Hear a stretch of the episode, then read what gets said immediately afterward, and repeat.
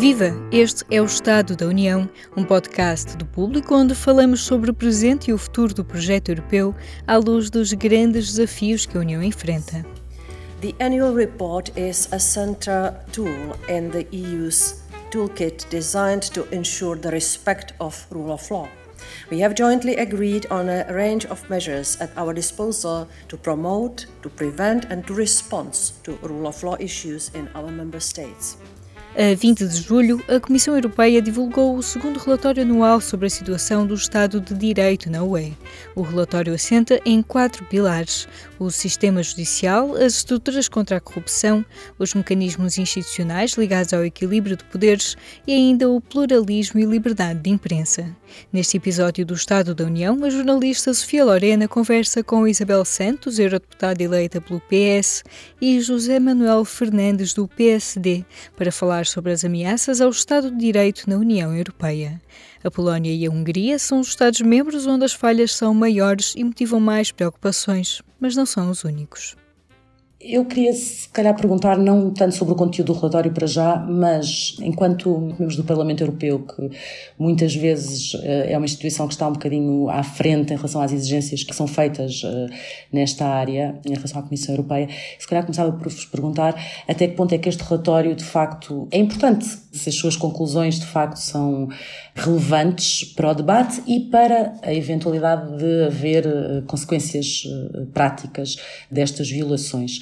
Isabel, se calhar começava por si. Estes relatórios também, enfim, buscam sempre algum equilíbrio, portanto, há aqui, se calhar, países em que as próprias sociedades civis, enfim, esperavam outro tipo de linguagem, outro tipo de discurso. Estou a pensar nos países que surgem a seguir, normalmente, à lista de preocupações, portanto, depois da Hungria e da Polónia, nomeadamente a Eslovénia, que agora vem à cabeça também por estar na presidência do Conselho da União Europeia. Mas, se calhar, começava mesmo por perguntar até que ponto é que este relatório, este exercício de avaliação e este relatório por parte da Comissão e dos Comissários ainda é relevante, tendo em conta esta ideia geral que é... Temos os mecanismos, temos o debate, mas depois não há consequências e não há, ou há, mas enfim, mas é visto ainda como tão radical talvez que não se avança ao ponto de se conseguir consequências e de se conseguir obrigar os países a mudar os seus procedimentos. Bem, a primeira parte, há sempre um desfazamento entre aquilo que está nestes relatórios e aquilo que é a expectativa da sociedade civil, nomeadamente dos ativistas, das organizações da sociedade civil, que esperam sempre uma linguagem mais clara, mais vincada e mais expressiva, que não é a linguagem utilizada por este tipo de relatórios. Em nenhuma das organizações internacionais há uma linguagem tão expressiva quanto aquela que é dessas organizações da sociedade civil, e há sempre uma discrepância entre a expectativa dessas organizações e a linguagem que depois é de facto utilizada. Bem, mas isto, uma coisa é a linguagem que é utilizada, outra coisa é a avaliação que se faz.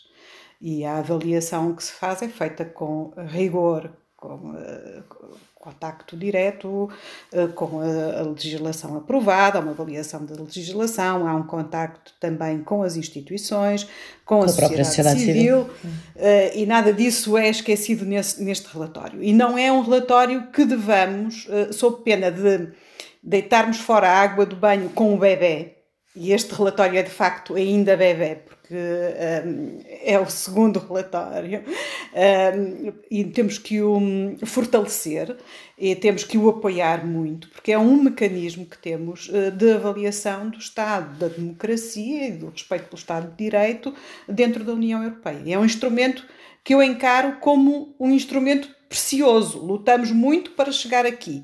Agora, não podemos começar, quando temos um mecanismo, quando ele começa a funcionar, a começar logo imediatamente a debilitá-lo com críticas que o podem desvalorizar em absoluto. Não é isso que acontece, é importante, há uma avaliação. Eu estive a ler capítulo a capítulo deste relatório, país a país, e há uma avaliação bastante rigorosa.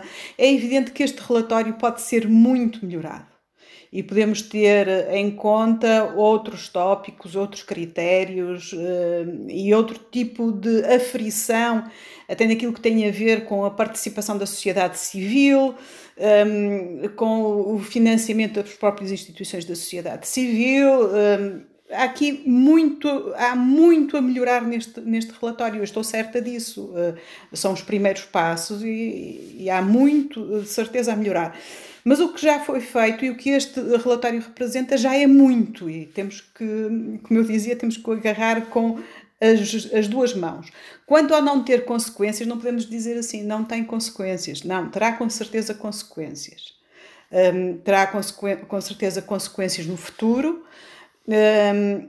Destes relatórios podem vir a ser tomadas algumas decisões pelo Parlamento Europeu, pela própria Comissão, pelo próprio Conselho, na abertura de procedimentos pelo artigo 7º, embora saibamos o quanto os procedimentos relativos à aplicação do artigo 7º são morosos, e temos a experiência do caso da Polónia e da Hungria, com procedimentos abertos há imenso tempo, há bastantes anos, e ainda só muito recentemente, no caso da Polónia, que foi feita a 4ª audição durante a presidência portuguesa, e já não se realizava há imenso tempo, há 2 anos que estava parado o processo, e a 3ª audição no caso da Hungria.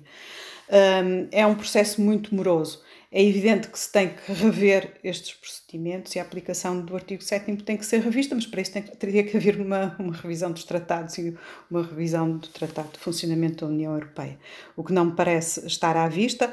Há, no entanto, passos que foram dados com a condicionalidade de cumprimento do Estado de Direito. E nessa matéria, o meu colega José Manuel Fernandes foi uma pessoa que esteve diretamente envolvida nesse processo, porque acompanha da Comissão de Orçamentos e acompanha mais diretamente estas questões, e esse parece-me um passo muito importante, e parece-me um instrumento muito importante. Como dizia um cartaz, no rule of law, no money.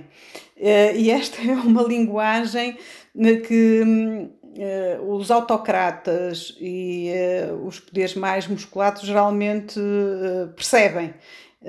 E perceberão com certeza muito bem o peso que o mecanismo de condicionalidade recentemente criado poderá ter, e este relatório é um relatório que chama a atenção para muitos pormenores que devem ser em conta na aplicação desse mecanismo e no lançar desse instrumento. Temos que começar a trabalhar com as ferramentas que temos que as aprimorar, temos que ir mais longe. Isso eu concordo, que temos que ir mais longe em matéria de avaliação do Estado de Direito e sem deixar nunca, mas nunca, que a dúvida da existência de duplos critérios ou os famosos double standards possam alguma vez minimizar ou ferir esta aplicação dos princípios do Estado de Direito, esta exigência do cumprimento dos princípios do Estado de Direito. Isso tem que ser claro e os instrumentos que utilizarmos têm que ser muito claros nessa matéria.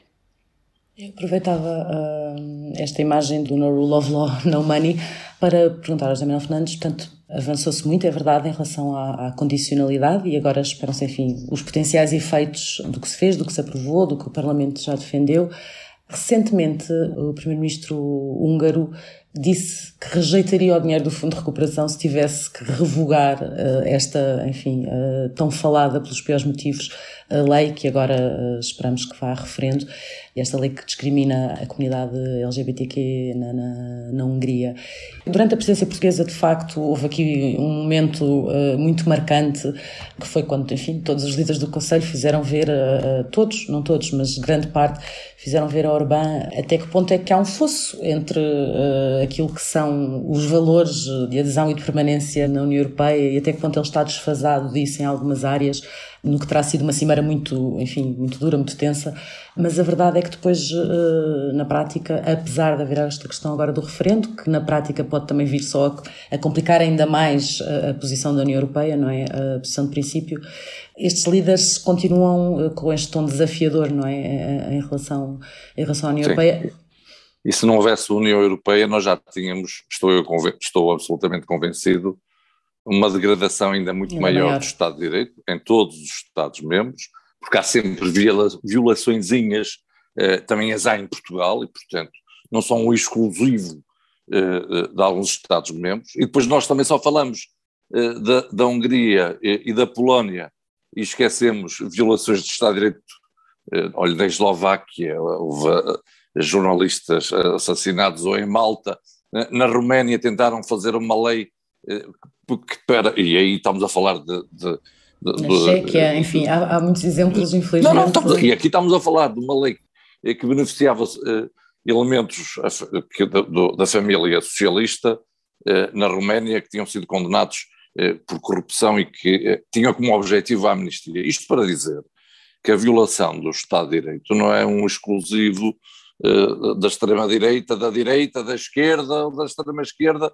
Com certeza, nem eu queria fazê-lo passar enquanto tal. É só porque, de facto, até desses países, de alguns dos que referiu, nomeadamente países mais pequenos e de que se fala um bocadinho menos, uma das coisas que eu ouço recorrentemente quando falo com pessoas destes países é precisamente que no caso deles talvez ainda haja tempo, mas que também é importante o exemplo que se dá em relação aos chamados grandes violadores, não é, destas questões que estão na Berlinda, porque o facto de nesses países as coisas passarem faz com que as lideranças políticas de outros países, se calhar mais pequenos e aos quais estamos menos atentos, pensem que podem fazer o mesmo, não é?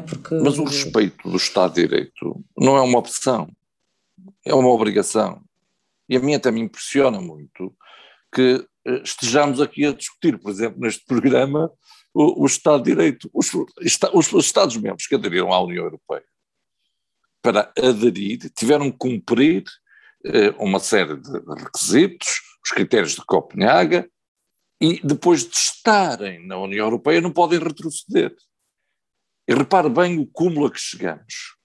Fizemos um regulamento que condiciona o acesso ao orçamento da União Europeia no caso de não haver o respeito do Estado de Direito.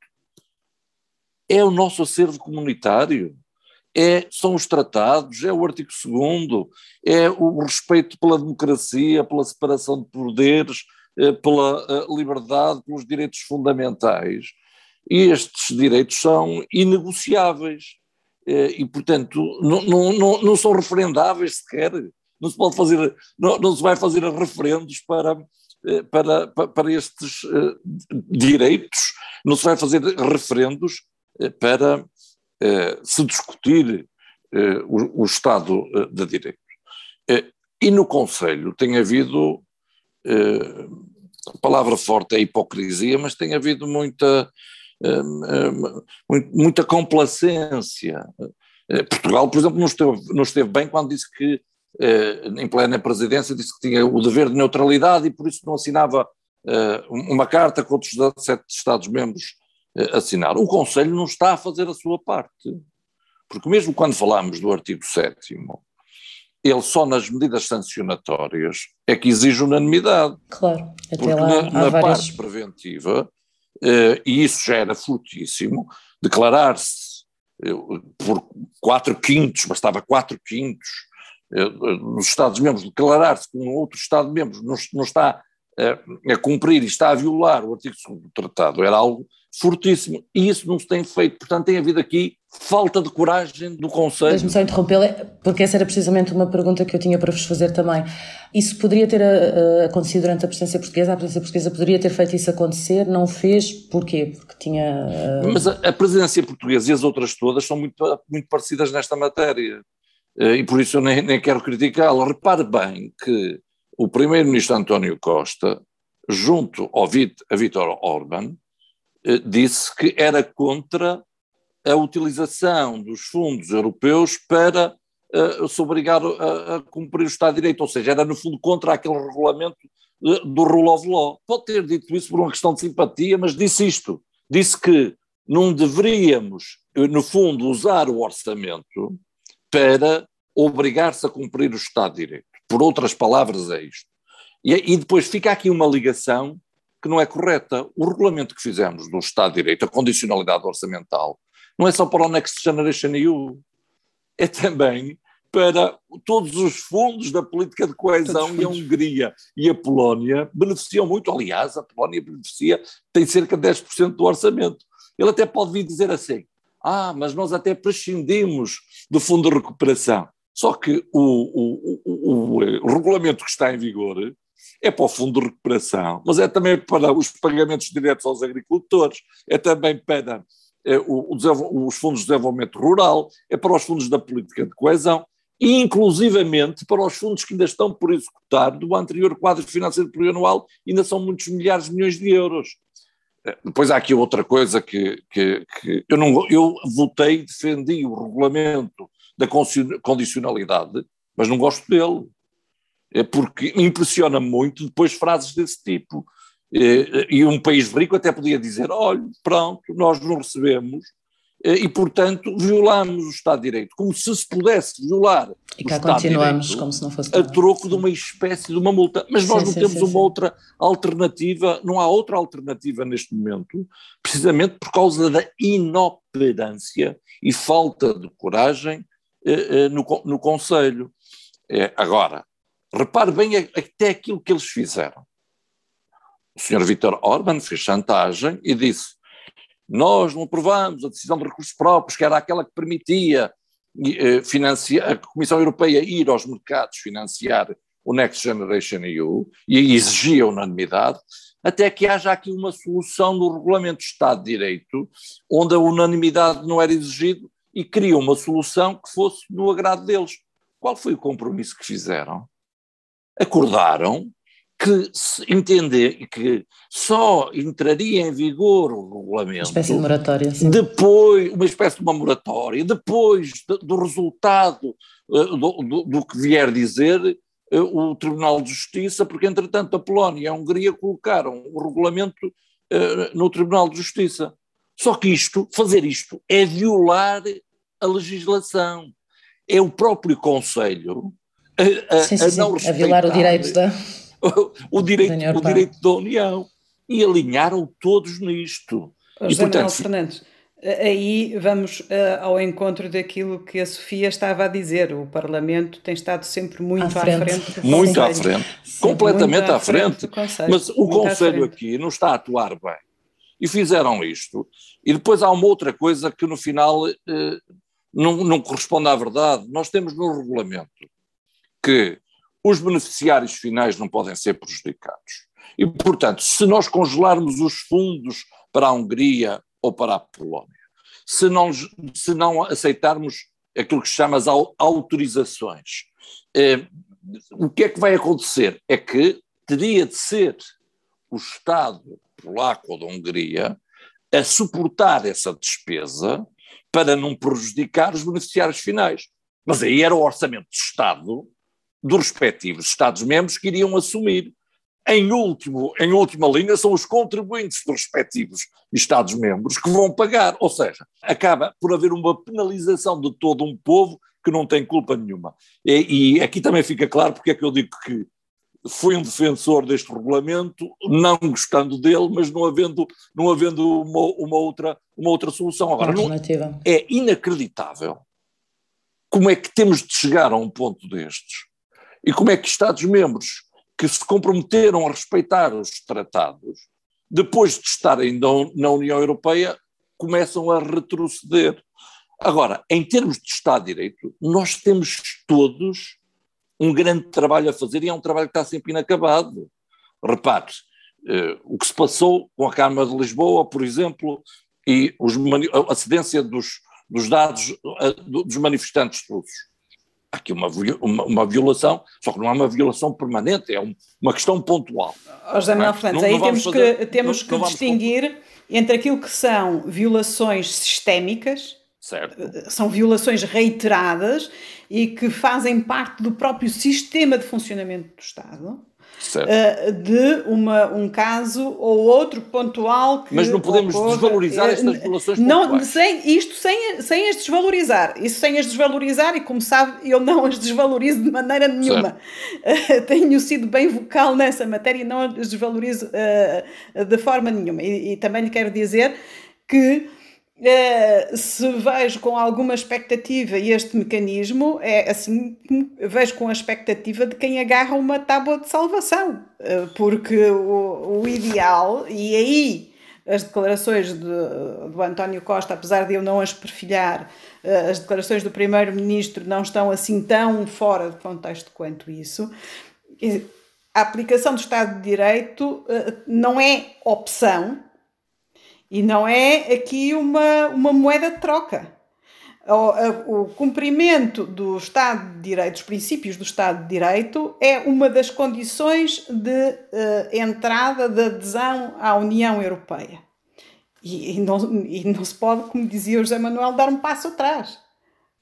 Ou estamos ou não estamos. Agora, o imbróglio em que o funcionamento do artigo 7º se vê enredado... Mas por falta de coragem, do Conselho, esconde sempre atrás da unanimidade, quando assim, o artigo 7 do número 1 basta 4/5 e não avançam, ninguém tem coragem. Sim, a verdade é essa, é a grande verdade, mas todos sabemos como é o funcionamento da Realpolitik, e se calhar o artigo 7 tinha que ter sido colocado no tratado de uma outra forma.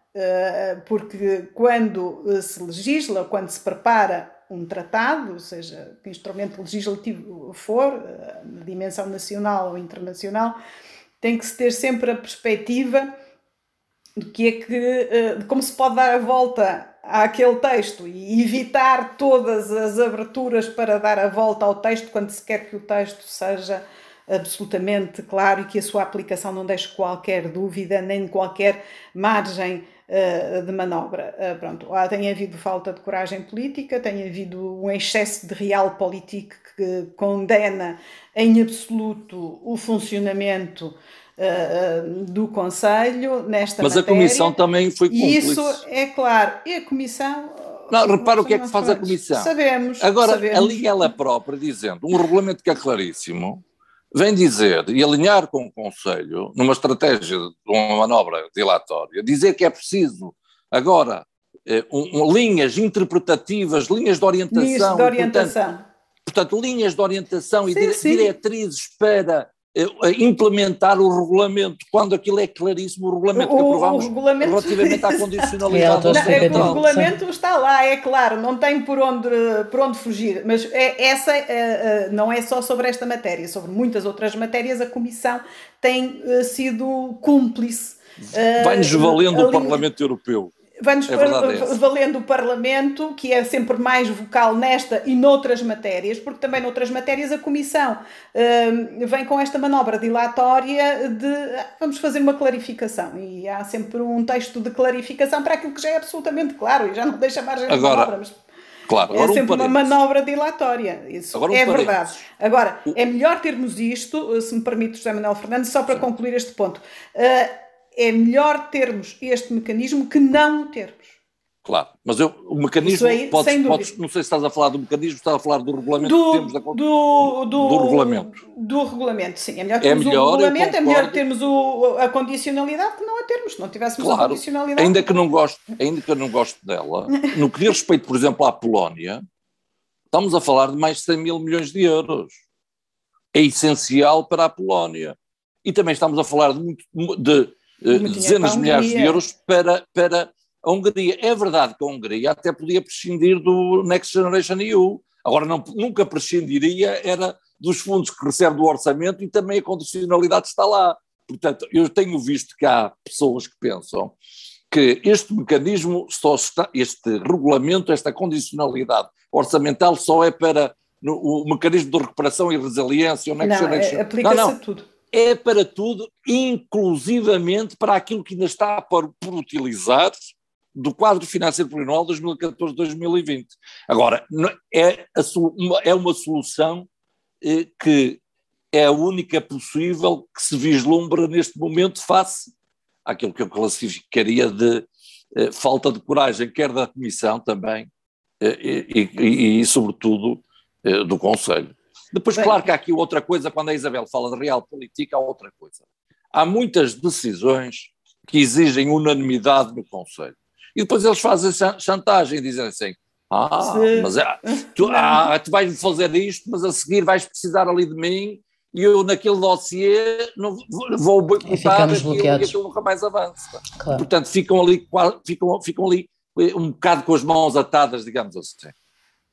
Há aqui um jogo, e este regime de condicionalidade está para o Estado de Direito quase como que as cotas estão para a participação de género na política. Todos nós detestamos o regime de cotas, não o adotaríamos.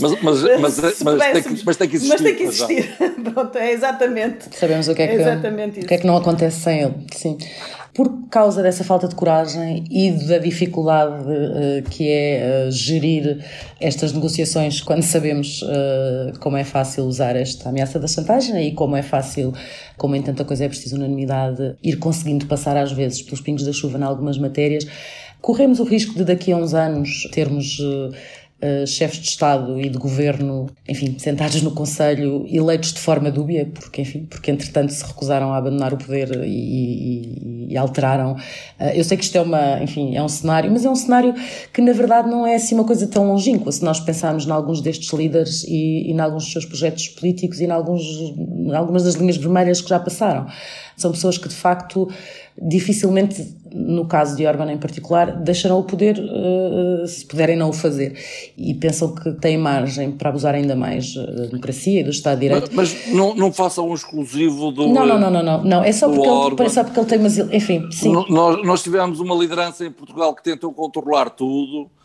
Você olha para a Eslovénia. Sim, temos. O senhor José Sócrates tentou controlar tudo. Comunicação social. Desculpe lá. Isso é... Vamos lá. Você olha para a Eslovénia. Basta concentrarmos nas atuais governações, e temos o caso da Eslovénia, por exemplo, que é perigosíssimo, é verdade. O que se passou em Malta. E há outros. O que se passou também na Roménia, portanto, temos que estar atentos. Agora, é verdade que em alguns Estados-membros é uma constante, é aquilo que se poderia dizer uma deficiência generalizada. E há que pôr um ponto final nisto, porque os europeus, vamos lá ver, estar na União Europeia, ninguém obriga ninguém a estar na União Europeia. E os que aderiram, e assumiram um compromisso têm de respeitar. E depois não vão estar os outros cidadãos europeus a contribuir com os seus impostos para financiar regimes que violam o Estado de Direito. Portanto, não pode ser.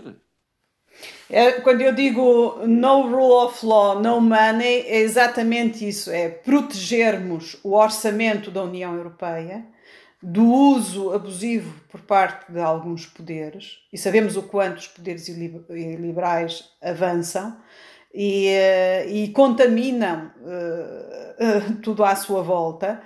E quando nós dizemos no rule of law, no money, é com os nossos impostos não pagaremos regimes que violam o Estado de Direito, regimes que não são democráticos. E nós sabemos muito bem o quanto os fundos também são utilizados por esses regimes, claro, para no fundo se manterem, não é? Mas quando eu falo de falta de coragem, reparações de parênteses. Como é que é aceitável o Conselho, e isto foi no que diz respeito ao mecanismo de recuperação e resiliência, não ter aceite uma proposta nossa, que a Comissão também queria, tão simples quanto isto. Temos de saber, no fundo, quem são os destinatários finais dos recursos do Next Generation EU. Qual é o problema disto? Houve Estados-membros que não aceitaram isto. Nós queríamos isto, e queremos, numa plataforma digital, onde haja interoperabilidade, onde haja transparência, onde se sabe onde é que os recursos financeiros, onde é que os recursos da União estão a cair. Eles não aceitaram isto tão simples. E isso é muito importante, José Manuel Fernandes, que aconteça, até pela confiança que os cidadãos, contribuintes, que nós somos, todos, temos que ter em relação à aplicação do dinheiro que é de todos, porque o dinheiro que vem da União Europeia não cai do céu, sai dos nossos bolsos. E os cidadãos têm que ter um controle perfeito a cada momento da aplicação desse dinheiro. E a sociedade civil tem direito, as organizações da sociedade civil têm direito também de ter essa informação partilhada e de poder fazer esse acompanhamento da aplicação dos fundos. Isso tem que ser muito claro e essas matérias têm que ser em absoluto claras. Tem que haver uma transparência total e absoluta na aplicação dos dinheiros, na forma como eles são utilizados. Ter confiança, é reforçar o Estado de Direito. Em relação à questão que estava a colocar, se poderemos vir a ter assentados à mesa chefes de Estado eleitos de forma menos...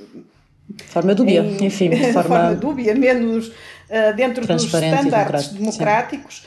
Espero que isso nunca aconteça. Espero que isso, francamente, nunca aconteça. Mas o risco é sempre presente. Atenção, o risco é sempre presente. E por isso é que é muito importante esta vigilância da sociedade civil. É importante também o plano de ação para a democracia, porque estes relatórios de que estamos a falar integram um plano de ação para a democracia, e este plano de ação é importantíssimo pela dimensão que ele comporta de fortalecimento da sociedade civil, e é isso que temos que fazer, fortalecer a sociedade civil. Ter muita atenção ao funcionamento dos mídia, à imprensa livre e independente e às condições de funcionamento da imprensa, porque a imprensa é em si um elemento fundamental na construção das democracias. É um pilar fundamental do Estado democrático e sociedades civis mais ativas são também um garante dos Estados democráticos. É isso que nós devemos trabalhar, e é importante que a União Europeia, para lá de trabalhar com os Estados, porque é uma união de Estados e não se pode pensar que a União Europeia vai ultrapassar essa dimensão, é uma união de Estados, mas é preciso que a Comissão trabalhe cada vez mais diretamente com a sociedade civil, com as organizações da sociedade civil, com a representação dos mídias. Isso era também uma questão que eu queria trazer, porque nestes países, de facto, ouve-se muitas vezes quando se fala com pessoas que estão descontentes com a situação, não são necessariamente membros da ONG ou não estão necessariamente ativos já, mas muitas vezes quando se lhes pergunta o que é que eles gostariam que fosse feito por eles ou que fosse possível, falam precisamente de coisas desse tipo, ou seja, de conseguirem formação para saberem como agir, para monitorizar determinados poderes, para se organizarem, porque muitas vezes as pessoas estão disponíveis para cumprir esse papel, estão mobilizadas para defender os avanços democráticos que fizeram e estão muito descontentes, mas estão um bocadinho perdidas e não sabem por onde ir.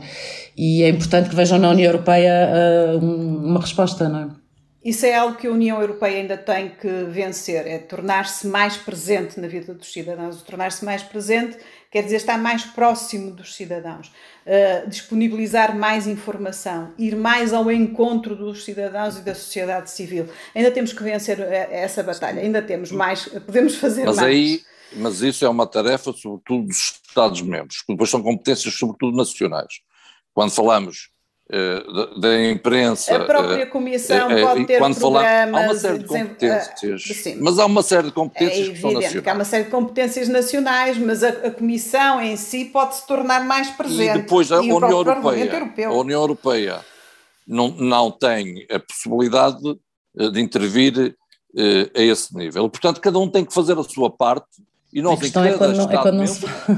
cada Estado-membro temos que ter as nossas exigências, e por isso quando eu falava em violações que não são sistemáticas, mas são parciais, nós temos que as denunciar. Eu não posso aceitar que uma líder parlamentar de um partido como o Partido Socialista, por exemplo, venha dizer que em relação à eleição do Presidente do Tribunal Constitucional que deveria de haver aí um acompanhamento ou uma interferência dos respectivos partidos políticos.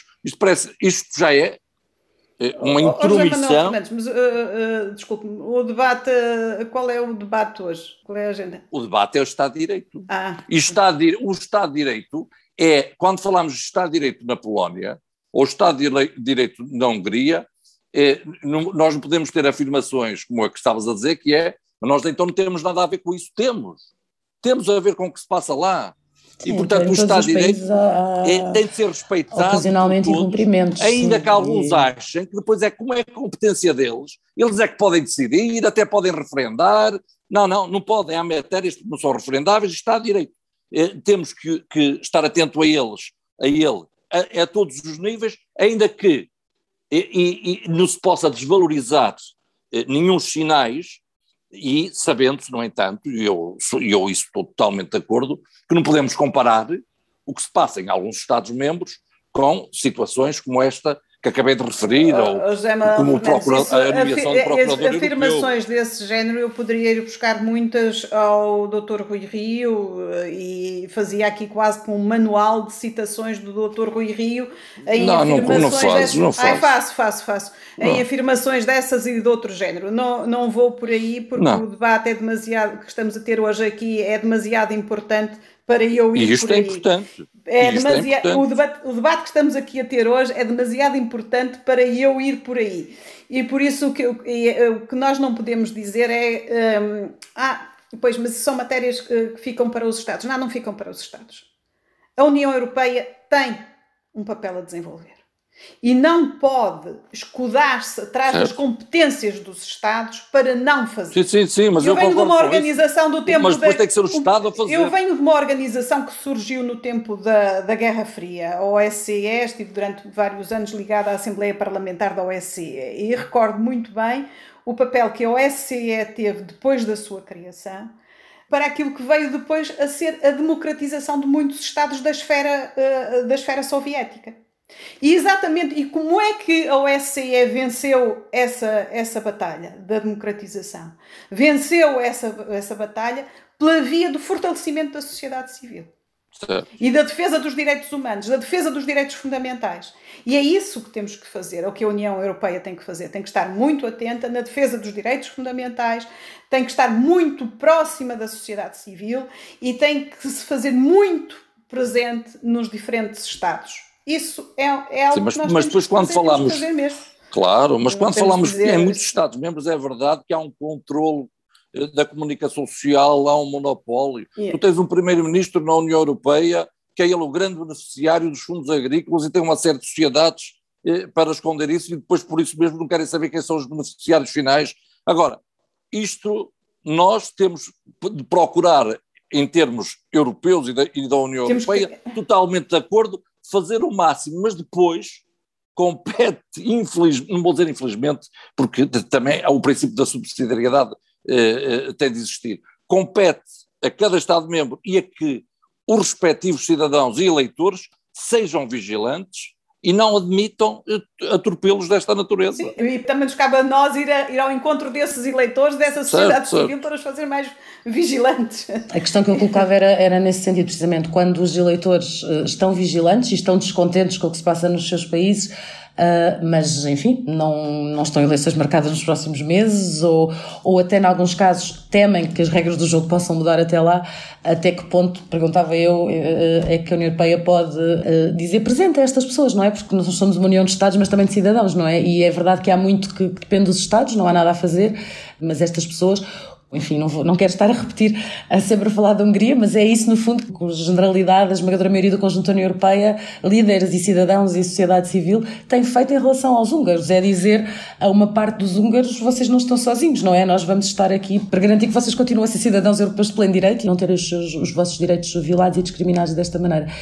O tema é muito, muito interessante e permitir-nos continuar aqui. Infelizmente já ultrapassámos bastante... Já. Eu olhei para o relógio agora... E reparei que sim, já quase dobrámos. É um debate que com certeza teremos vários pretextos para o fazer com alguma regularidade, para que nunca deixemos de estar atentos. Eu agradeço muito o terem estado connosco, muito obrigada pela disponibilidade. Uma conversa moderada por Sofia Lorena com a eurodeputada socialista Isabel Santos e o social-democrata José Manuel Fernandes. Voltamos já a seguir ao intervalo. Viva! Este é o P24. Olá, este é o Poder Público. Sobre Carris. Este é o Vitamina P. Vamos lá? Já segue os podcasts do Público? Subscreva no iTunes, Spotify ou na sua aplicação para podcasts.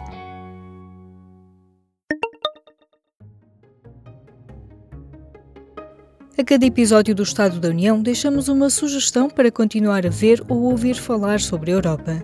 Se gosta de ouvir podcasts em inglês, recomendo-lhe os programas da Are We Europe, um projeto de média que, além de agregar formatos em áudio, publica uma revista trimestral. Descobri este coletivo através do podcast The Europeans, mas no site da Are We Europe é possível descobrir vários podcasts com perspectivas diversas sobre a Europa, tais como Connected and Disaffected, Sarajevo Calling e Europarama. Hello and welcome to Late Night Europe with me, Katie Lee, and my friend Dominic Kramer in Amsterdam. We never record this late, listeners. It's like bedtime. So I think the show's going to have a very relaxed vibe this week. Este foi mais um episódio do podcast Estado da União. Nós regressamos daqui a 2 semanas com mais conversas sobre o presente e o futuro do projeto europeu à luz dos grandes desafios que a União enfrenta. Já agora, se ainda não é assinante, o Público dá um desconto para quem ouve os nossos podcasts. Em público.pt/assinaturas, basta inserir o código POD10, POD10, para ter 10% de desconto numa assinatura do Público. O código é válido para novas assinaturas ou assinaturas expiradas há mais de 90 dias. E já sabe, se gostou de ouvir este episódio, subscreva o podcast, dê-nos 5 estrelas na sua aplicação preferida e partilhe. Eu sou a Aline Flor. Boas férias. Este programa teve o apoio do Parlamento Europeu.